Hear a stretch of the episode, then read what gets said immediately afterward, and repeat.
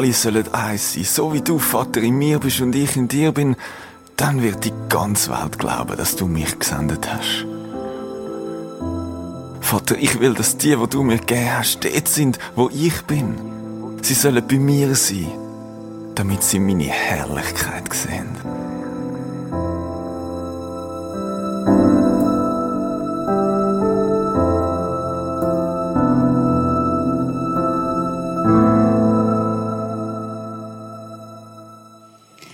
Ich freue mich sehr auf die kommenden Wochen. Warum? Weil wir steuern auf Ostern zu. Und falls du es noch nicht gemerkt hast, dann empfehle ich dir mal die Woche oder den Wege Einkauf zu machen.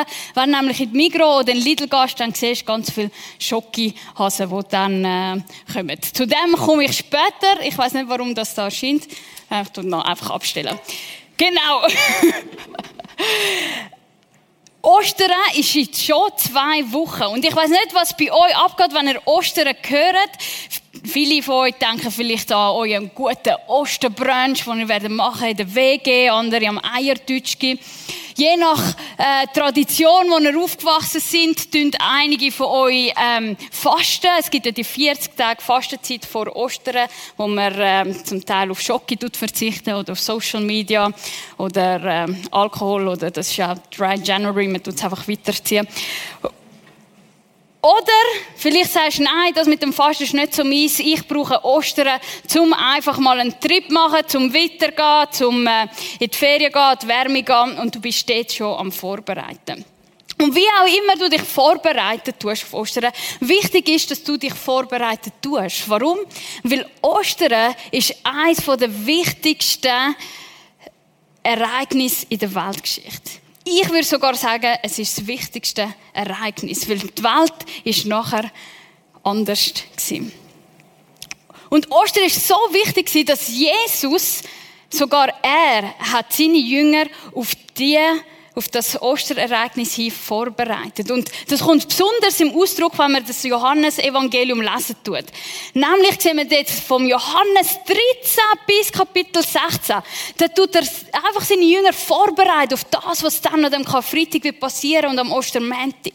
Und wenn du noch keinen Leseplan hast oder nicht weißt, was du lesen oder als Kleingruppe äh, gerne etwas wollt, ähm, zusammen anfangen lesen, dann empfehle ich dir in den nächsten zwei Wochen auf Ostern hin, das Johannesevangelium führen und tun den Kapitel 13 bis 16 lesen. Jesus hat seine Jünger darauf vorbereitet, weil er gewusst hat, jetzt passiert etwas, wo ihr das ganze Weltbild auf den Kopf wird stellen. Jesus hat genau gewusst, was mit ihm an Karfreitag wird passieren. Er hat gewusst, ich werde in den nächsten 24 Stunden dem Tod ins Auge sehen. Jetzt kommt's Herd auf Herd. Jetzt kommt es darauf an, wie ich mich entscheide. Jetzt ist die Zeit da. Und heute Abend werden wir zusammen anschauen, was macht Jesus, wenn es Herd auf Herd kommt. Wie verhaltet er sich?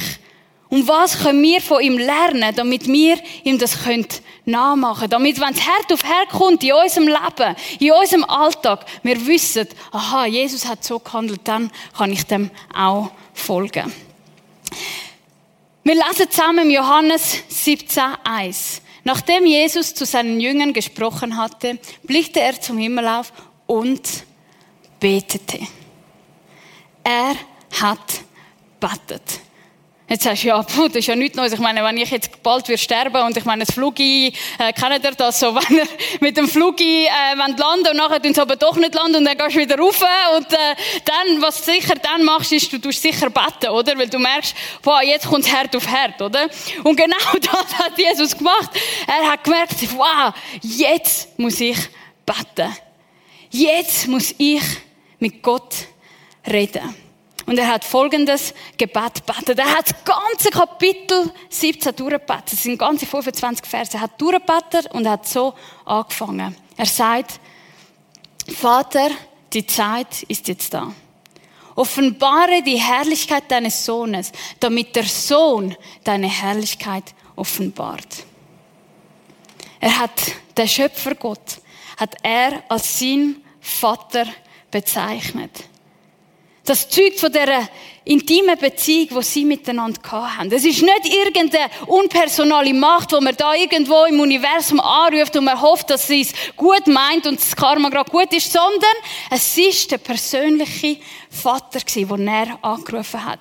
Und er hat sich selber identifiziert als der Sohn Gottes.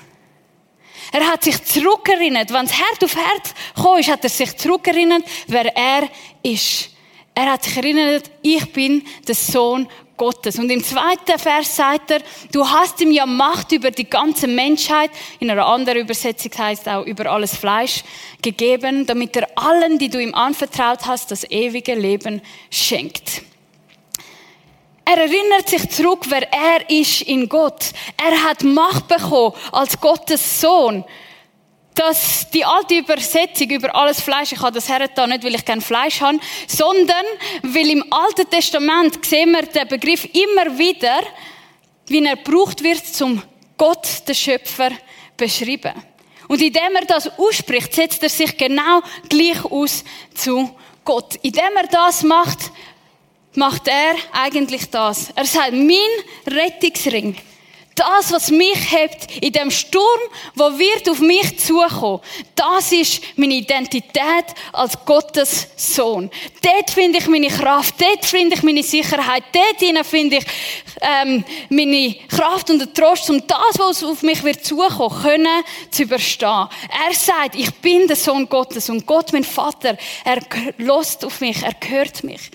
Und genau so wie Gott wie Jesus sich zurückerinnert in seiner Identität, die er hat. Genau so können wir zurückgreifen, wenn es um uns stürmt. Wir können zurückgreifen auf unsere Identität als Tochter vom allerhöchsten Gott, als Sohn vom allerhöchsten Gott. Das heißt, wenn du wieder eine Absage bekommst nach deiner Lehrstellenbewerbung, die nicht funktioniert hat, oder wenn du deine Prüfung um drei Punkte nicht bestanden hast, weil äh, weil du halt nicht so gut gesehen hast zum anderen über, dann, äh, dann weißt du, okay, ich bin jetzt abgelehnt worden, aber ich weiß, dass ich erwählt und berufen worden bin, um in dieser Welt einen Unterschied zu machen. Oder wenn du die Medien liest und, und die Zeitung äh, hörst, okay, Pandemie jetzt äh, und nachher Ukraine-Krieg und was auch immer, und du so wie einen Druck auf der, auf der Brust spürst, dann kannst du sagen, hey, aber Gott hat mir nicht einen Geist von der Furcht gegeben, sondern er hat mir einen Geist von der Kraft, von der Liebe und von der Selbstbeherrschung gegeben. Das bedeutet, du klammerst dich zurück an dem, an deiner Identität, die du in Gott hast. Und so können wir durch Stürme vom Leben ihnen bestehen. Jesus hat einen Auftrag auf dieser Welt. Und nämlich ist es das ewige Leben schenken. Jetzt, was ist das ewige Leben? Jesus erklärt das ganz einfach. Er sagt, das ewige Leben zu haben heißt, dich zu kennen, den einzigen wahren Gott und den zu kennen, den du gesandt hast, Jesus Christus. Ewiges Leben finden wir in dieser Beziehung zu Gott, dem Schöpfer. Finden wir in dieser Beziehung zu Jesus. Das bedeutet, dass das ewige Leben schon jetzt erfahrbar ist.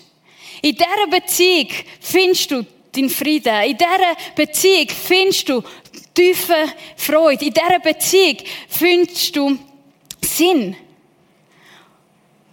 Und wir werden ihn immer besser kennenlernen.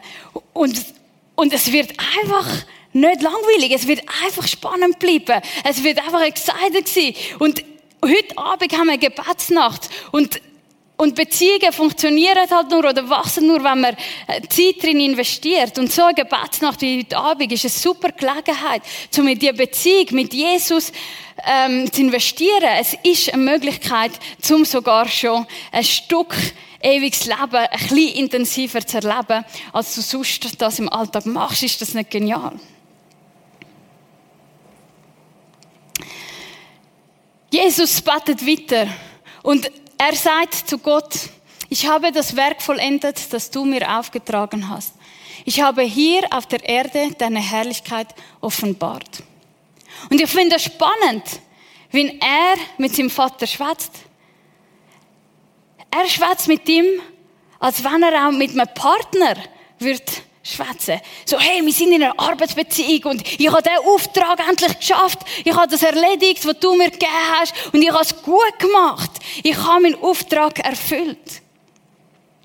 Und ich habe mich gefragt, Steph, kannst du am Ende von deinem Leben zurückschauen und sagen, hey Gott, ich habe meinen Auftrag erfüllt.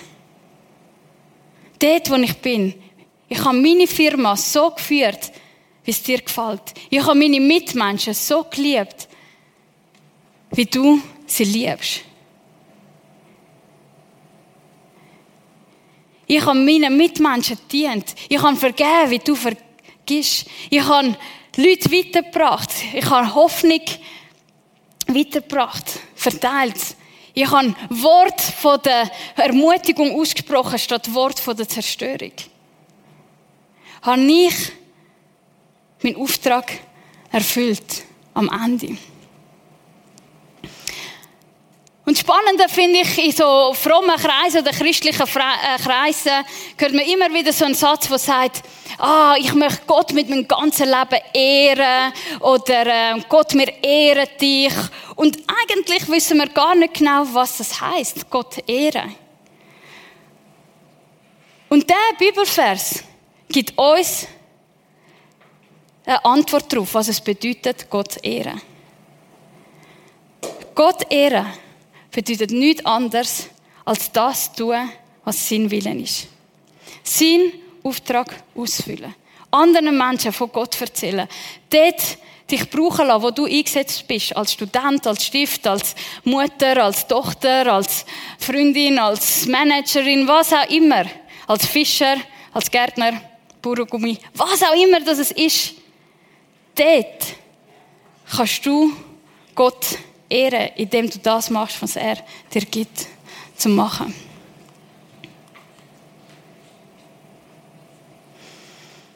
Jesus steht vor dem Tod und dort anstatt sich auf die Schmerzen, die er wird erleiden, zu fokussieren, schaut er weiter. Er schaut weiter am Ende am Ende, was alles wird sein. Und dort sagt er, nun Vater, gib mir, wenn ich wieder bei dir bin, von neuem die Herrlichkeit, die ich schon vor der Erschaffung der Welt bei dir hatte. Jesus hat gewusst, ganz am Ende, dort wartet etwas Glorreiches auf ihm. Etwas, wo, wo nichts auf dieser Welt, ähm, äh, gleich kann kommen. Ich habe, äh, äh, letzten Mittwoch habe ich eine schwangere Freundin ins Spital gefahren. Sie hat voll Wehen gehabt und plötzlich kommt sie mit so einem Plastiksack und sagt, ich frage, was machst du mit dem Plastiksack? Ich sage, ja, weißt falls Wasser bricht. Und dann äh, habe ich noch ein bisschen schneller gefahren.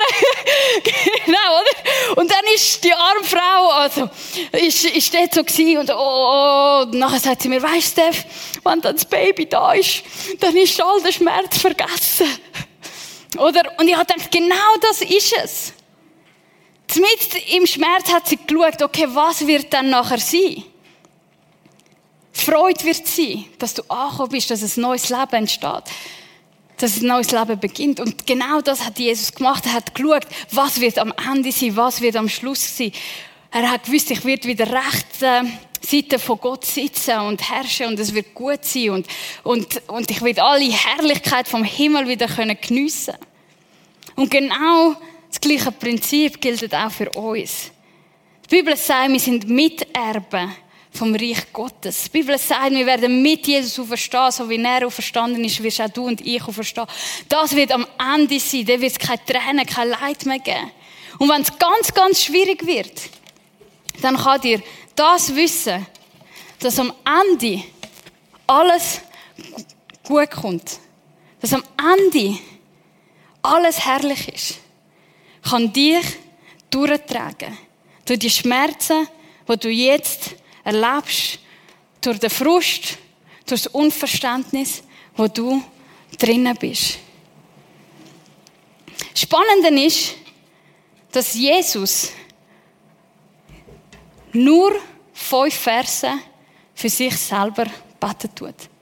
Die restlichen 20 Verse betet er nicht für sich, obwohl er jeden Grund hat, zum mehr für sich zu beten. Sondern für die nächsten 20 Vers bringt er all seine Hingabe, all seine Leidenschaft, all sein, sein Herz, alles, was er hat und ist, bringt er vor Gott ins Gebet für seine Jünger.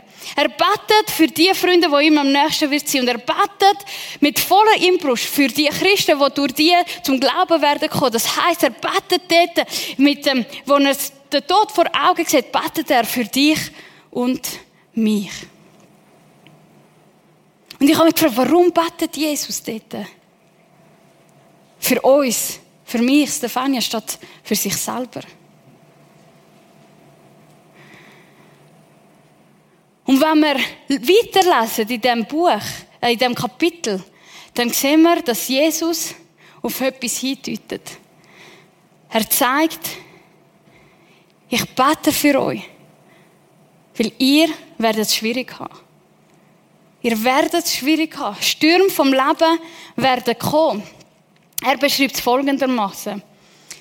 Er sagt zu Gott, ich habe ihnen dein Wort weitergegeben und nun hasst sie die Welt, weil sie nicht zu ihr gehören, so wie auch ich nicht zu ihr gehöre.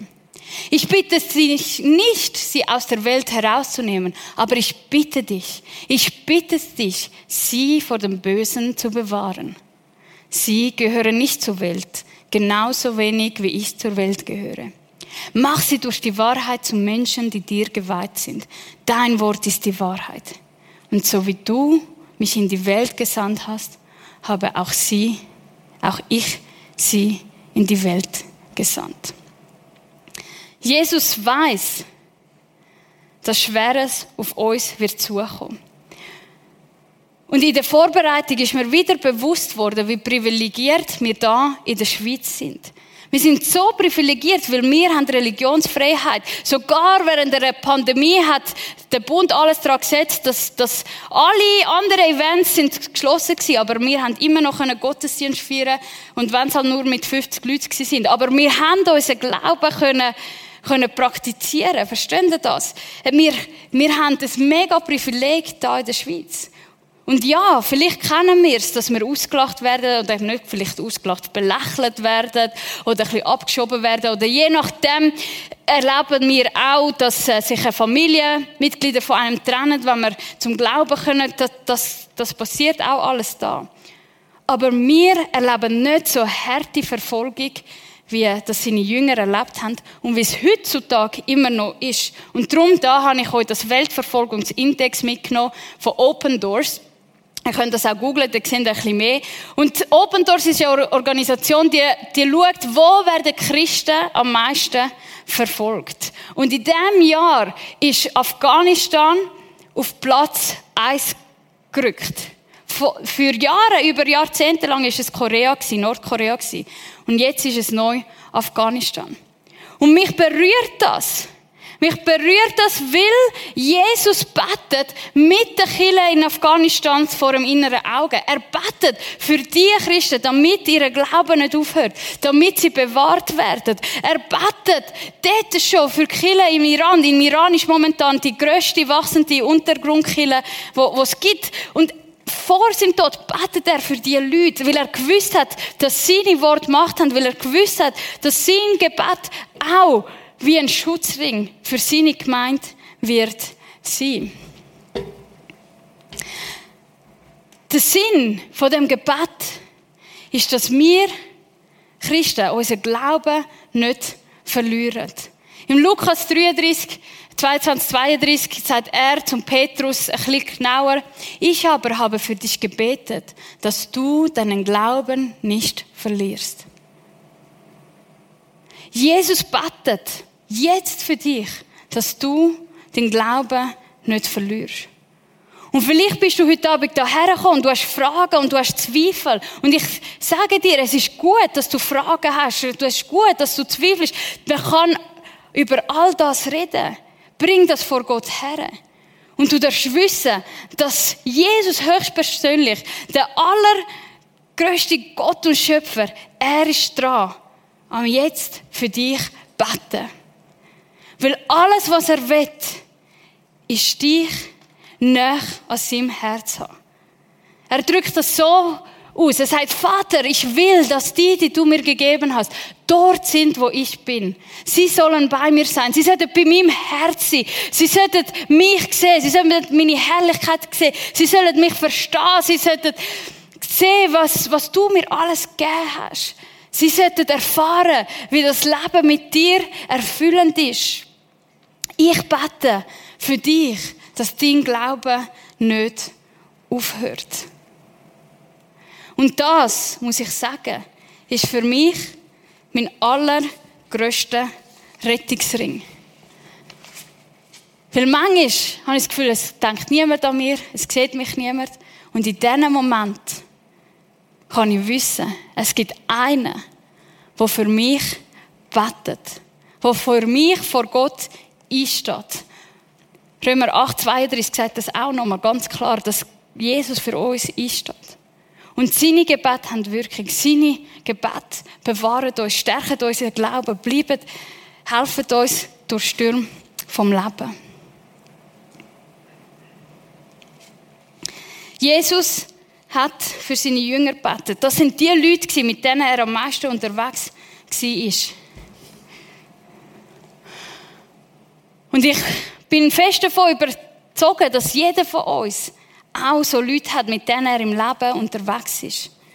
Es kann eine Schulklasse sein, es kann dein Freundeskreis sein, es kann deine Partnerschaft sein, es kann äh, deine Kleingruppe sein, was auch immer das ist. Gott hat dich neu mit hergesetzt, damit du auch für sie betest. Damit deine Gebete für sie auch ein Schutz sind, so wie Jesus Gebet für mich und dich ein Schutz sind. Ich möchte euch ähm, zwei Beispiele erklären. Die Band kann vorkommen. Und zwar ist das eine Beispiel ist, äh, dass ähm, ich äh, vor etwa acht Jahren bin ich so äh, Teenie Club Leiterin in Steffisburg. Das ist so beim Thunersee. Und wer einen Berner als Freund hat, weiß, die sind ein bisschen anders gebaut. Oder die, die, die klettern auf Berge und springen auf Berge wie Gazellen und so und schwitzen nicht einmal dabei. Und die haben eine geniale Idee gehabt und haben gesagt, komm, wir machen so ein Teen-Challenge und zwar gehen wir in der Nacht wir den Niesen besteigen, oder? Und wir machen Leiter gegen Teenies, oder? Wir Leiter gehen hinten rauf und Teenies, die gehen den normalen Wanderweg rauf und äh, wir schicken natürlich äh, noch einen Leiter mit, so, ohne dass sie es wissen, mit Nachtsichtschutzgerät, äh, damit wir sie können so verfolgen können. Und dann äh, tun wir alle zusammen schön oben zu mörgeln und, und äh, haben, schauen den Sonnenaufgang an. Okay, wir Leiter haben es oben geschafft. Ich auch. Wir kommen, sind fix fertig gewesen, oder? Und nachher merke ich, wie die anderen ein bisschen nervös werden und fragen, du, was ist denn los? Und sagen, ja, hey, die Teenies, die müssten eigentlich schon längstens da oben sein. Und sind nervös und so. Und dann endlich kommt ein SMS von dem Leiter, der ihnen nachgegangen ist und sagt, äh, wir haben uns verlaufen. Logisch. äh, sie haben sich verlaufen. Und ich habe dann auf meinem Handy geschaut und ich sehe ein SMS von meiner Mutter, die sagt, tut okay, alles gut. Und das weisst, ja, sie hat sicher, sie spürt etwas. Und weil ich habe ihr gar nicht gesagt, dass wir ähm, da die Nachtwanderung gemacht hat. das, äh, das ist so, macht man nicht. Oder und und schlussendlich haben sie die Teenie geschafft. Sie sind auf allen Vieren den Berg durchgekraxelt und so. Und Gott sei Dank ist niemand umgestürzt und hat sich nicht gebrochen und alle sind lebendig wieder runter. Auf und ab. Und dann kommt Mami ähm, dann gehe ich zu meiner Mutter und sage, du, äh, warum hast du mir das geschrieben? Und dann sagt sie, weißt du, Stefania, in dieser Nacht hatte ich einen Traum gehabt. Ich habe geträumt, dass du mir ein SMS schreibst und dort ist gross und dick fest drauf gestanden, SOS, Help! Help! Und ich habe nicht gewusst, für was ich muss beten, aber ich habe einfach betet und betet und betet und betet und betet, bis ich wieder eingeschlafen bin. Und ich habe gewusst, was das Help, für was das gestanden ist. Und das ist so spannend zu sehen, wie sie ihren Auftrag als Mutter wahrgenommen hat. Und für mich betet hat. Und ihre Gebet haben eine ganze Gruppe von Teenies beschützt. Und das ist so, wie Gott möchte wirken in deinem und in meinem Leben. Eine andere Geschichte. Ähm, ich habe eine Tante in North Carolina und sie hat drei kleine Cousinen, äh, so Kind. Und äh, das sind meine Cousinen. Und ich war dort und äh, in Amerika musst du alles mit dem Auto machen, sonst kommst du ja nirgends hin. Und äh, sie ist losgefahren mit den drei Mädchen hinten im Auto. Und ähm, ich habe gefunden, oh, das ist toll und so, jetzt habe ich eine super Worship-Zeit und ich habe ähm, Worship rein und ich habe angefangen zu beten, ich habe auch in die Zunge angefangen zu beten. Das ist, ähm, entweder ist es eine Sprache, wo es gibt, wo man aber nicht selber äh, kennt, oder es kann auch eine himmlische Sprache sein. Wenn du Fragen hast, kommst du nachher auf mich zu. Alles gut. Und ich habe gebetet und ich habe gefühlt, boah, ich bin da voll im Spirit und äh, ich tue jetzt ganz Gott äh, ganz groß loben, weil ich habe ja nicht verstanden, was ich am Beten war. Und auf jeden Fall ist dann die Zeit fertig und meine Tante kommt wieder zurück, kreidebleich. Frage ich, Tia, was war? Sie sagt, hey Stefania, mich um ein Haar, um ein Haar, um ein Haar haben wir einen Autounfall können verhindern da ist plötzlich aus dem Nichts ein Truck gekommen und der wäre voll in uns reingefahren. Und ich weiß nicht, was passiert ist, aber der Wheel, äh, das Steuerrad hat sich irgendwie gedreht und ich konnte gerade aus, ausweichen. Und sonst wären all die drei Mädchen wettet sicher, ich weiß nicht, ob die überlebt hätten. Und ich habe nachgefragt, ja, um, wann, um welche Zeit ist das passiert? Und dann hat sie mir gesagt, ja, etwa dann, etwa um Viertel ab elf. Und das ist genau die Zeit, wo ich wie gespürt habe, jetzt muss ich intensiver beten. Und das ist auch wieder etwas, wo du wie merkst, dort, wo du bist, in dem Alltag, wo du drinnen bist, der, wo Gott sich stellt, in deiner Schule, in deiner Familie, in deinen Freunden, der gibt Gott dir einen Auftrag, plötzlich aus dem Nichts für andere Menschen zu beten. Und deine Gebete haben die Macht, so wie Jesus Gebet Macht hat. Und sie können andere Menschen schützen und bewahren. Als ich die Predigt vorbereitet habe, hat mir das so gut da zu wissen, Jesus höchstpersönlich, er betet für mich. Gerade jetzt. Er betet für dich. Gerade jetzt. Und ich frage dich drum, was löst das bei dir aus? Was löst das bei dir aus, dass der, der alles kann, der, der sich bis ans Äußerste für dich gegangen ist, sich nicht schade ist, vor Gott, für dich, deine Situation, deine Sorgen, deine Ängste, deine Freude vor Gott herzubringen.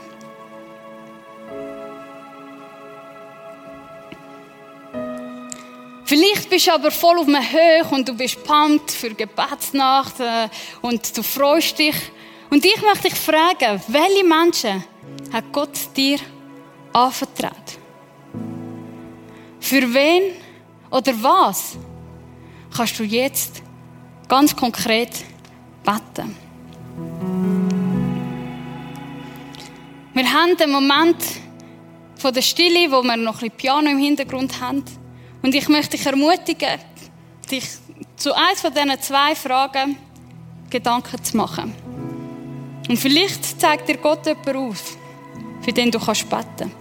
Dann nützt die Zeit, um genau das zu machen.